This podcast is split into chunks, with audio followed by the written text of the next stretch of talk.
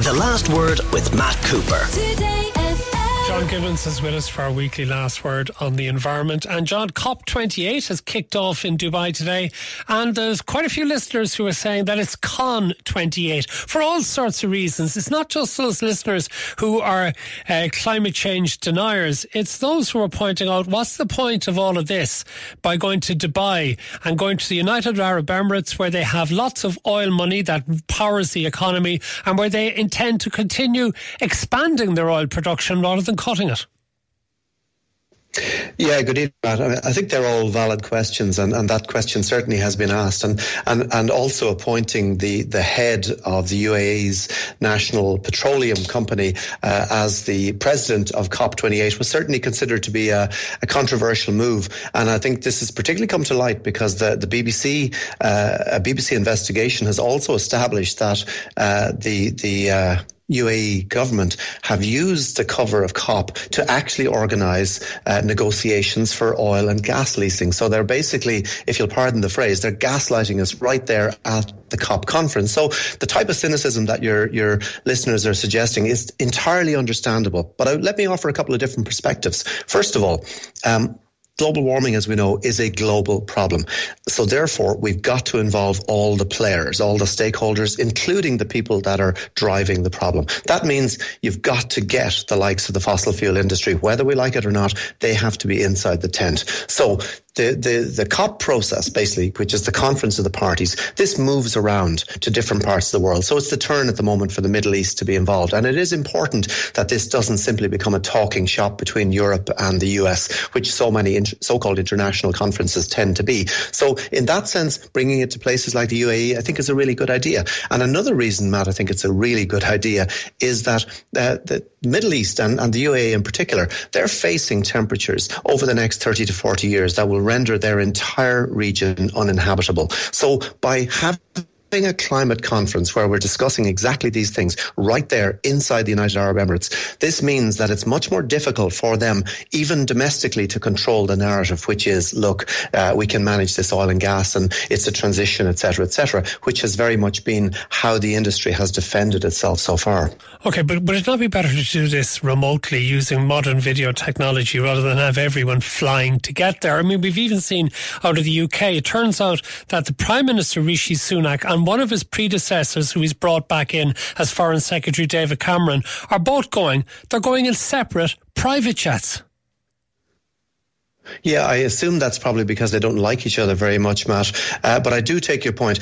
I will say this, right? First of all, um, virtual negotiations, when when it comes to, to something as, as complex and sensitive as this, virtual negotiations have their limits. So you've got to get people into a room, you've got to knock heads together. Also, a lot of business at these giant conferences is done around the water cooler, it's done late at night, it's done in small groups and so on. And it is next to impossible to replicate that uh, on Zoom. Now, I think it's really important to say that in the scheme of the type of crisis that we have with global emissions, the emissions involved in getting people to a COP conference is a proverbial drop in the ocean. Now, of course, we should we should look for good example, but you know, if there's one exemption that people will make for for flying, in particular long haul flying, it is to go to climate conferences. And I I know that some people say, oh yeah, well, what about this and what about that? But I think that is the place. And if somebody, if one of your listeners is concerned about this, here's what they can do. They themselves can can make a, a voluntary contribution to say not fly for the next year or two to help offset those those emissions that are being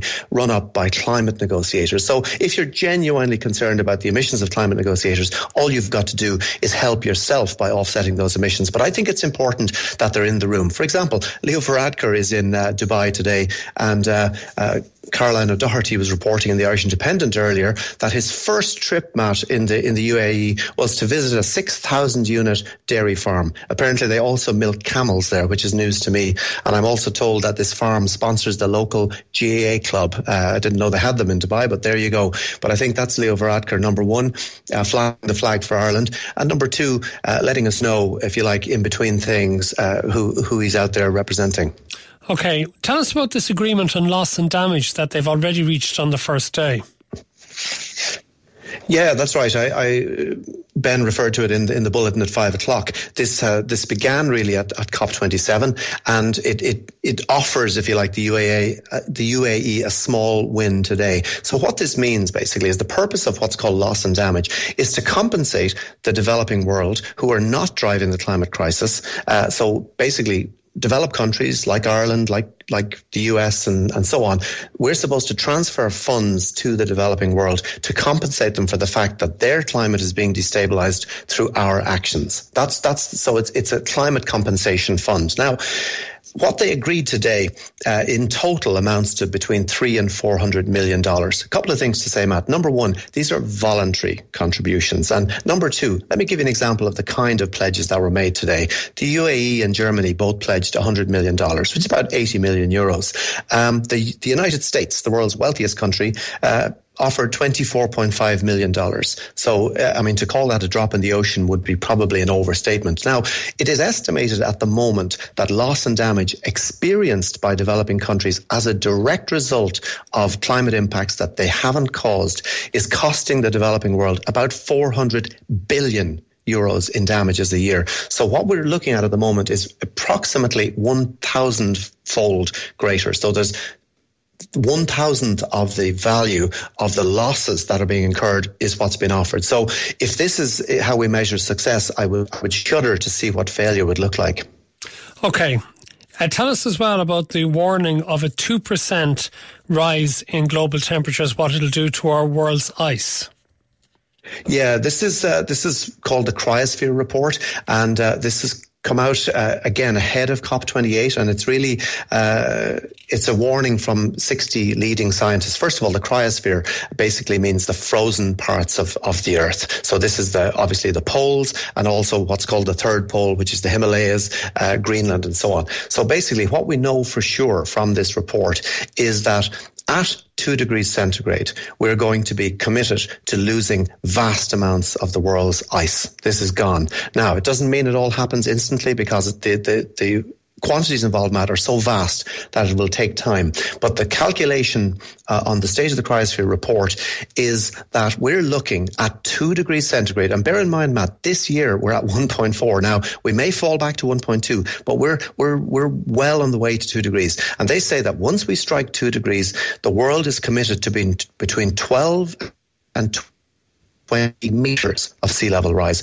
Uh, it is, in their phrase, Matt, locked in. Now, if you take a median figure of that, we're looking at about 16 metres of sea level rise. Now, translate that into old money, that's about 50, 52 feet of sea level rise. It won't all happen next week. It won't all happen in 10 years, but that is what we, this generation, are committing to every future generation. It's a staggering thought. And that, by the way, Matt, is at two degrees. The world currently is on track for, depending on who you ask, somewhere between 2.5 and maybe 3.2 degrees. Now, one of your listeners in the opening remarks asked the question, is this thing not just a waste of time? And I addressed that in an article I wrote about this uh, today. And I think it's really important to say that while COP and the whole intergovernmental process is frustrating, and but bear in mind this requires bringing 190 something countries together to agree on stuff, which is really difficult.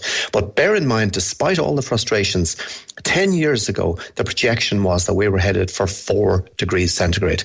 Now, because of steps taken through the, the COP process, that estimate is now down to, as I say, 2.5 to 3. That, that extra degree is, is absolutely critical. So I would say, uh, and I'm as cynical as the next person about these, these, these talking shops, but the reality is without the COP, we have nothing. I think that's the important thing to say. It's next to impossible to get all the governments of the world to sit down in the one room and agree about stuff. It's okay. really difficult. There's a lot of interesting comments coming in, John. Caroline says at COP, lobbying and watering down of essential agreements is even more likely to be done around the water coolers and at late at night. So why not try remote meetings even partially to show value congruence?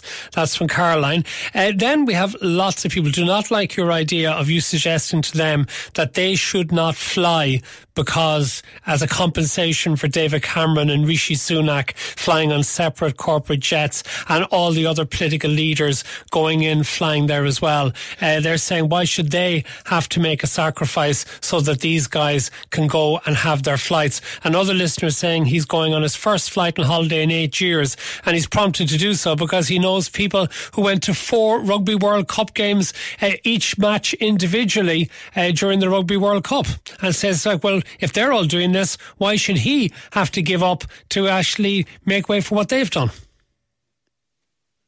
Yeah, I, if, if, I can start maybe with Caroline's remark at the outset there, you're absolutely right, and she's absolutely right in saying that there really is an issue with the, the infestation of lobbyists uh, and infiltration of lobbyists. And the two big groups that we're seeing that are really pressing hard to, to interfere with and influence COP28 uh, are, of course, the fossil fuel lobby, but they're closely matched actually by the, the, the, the livestock sector as well, has a huge presence at COP28. Uh, they, they have all guns blazing basically to push this thing called uh, sustainable livestock. Uh, because the point being made by the, the COP negotiators is that, of course, fossil fuels is a massive uh, challenge, but in fact, the global food production system, depending on how you calculate it, is contributing between 20 and 30 percent, like up to a third of all global emissions.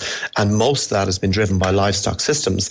And so the livestock industry globally, and of course here in Ireland, represents this as a clear and present danger to their business model, which of course is uh, selling product, and they're uh, represented royally and spending huge amounts of money uh, to get in the room in COP. But I, I do appreciate there is that hazard, but I would stress that this is still the best way of getting business. And Nobody there are has come up with a better way. Also, lots of people saying that no matter what we in the West offer to do, that it will still be the likes of China and India who will continue the way that they are going. And also another listener saying the rich top 1% are the biggest polluters.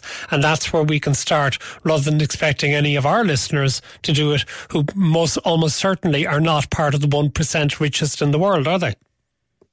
Well, funnily enough, um, to be among the richest 1% in the world, I think the calculation roughly is that if you earn, uh, I think it's 100,000 euros or more, uh, you're already in the, the world's richest 1%. In fact, it may even be lower than that. So many, many Irish people are in the world's richest 1%. And if you take that out, say, to the world's richest 2%, Matt, most Irish people are in fact in the world's richest 2%. So I think we do have a, a tendency here to kid ourselves a little bit about how hard things are. Uh, like, look around just have a look at, at what's happening in the developing world uh, and, and get a sense of perspective. And, and I would say this for any of us, anyone, for example, who's ever set foot on an airplane is already one of the world's elite because most people in the world have never set foot in an aircraft, will never set foot in an aircraft. And it's our emissions from all our activities, whether it's our oversized vehicles or our over or our air flights or our dietary choices, those are what's driving this crisis. And I think it's really incredibly important. And I, I do understand the, the, the, slight fatalism that I'm hearing coming through in some of the remarks, but it's important to stress this, Matt. We're in this together, right? Irrespective whether you're rich or poor, global north, global south, we're in this boat together. And basically at the moment, what we're being told by organizations like the World Meteorological Organization is this boat is going down. If we don't address it, basically it doesn't really matter about all your other plans and, and we've talked about this many times over the last couple of years, but the fact is that the climate emergency is getting away from us globally, and we're going to have to figure out how to stop squabbling, stop blaming China, stop blaming okay. each other, and get together to solve this crisis. Thank you very much, John Gibbons. We'll talk to you again next week. The last word with Matt Cooper, weekdays from 4:30. Today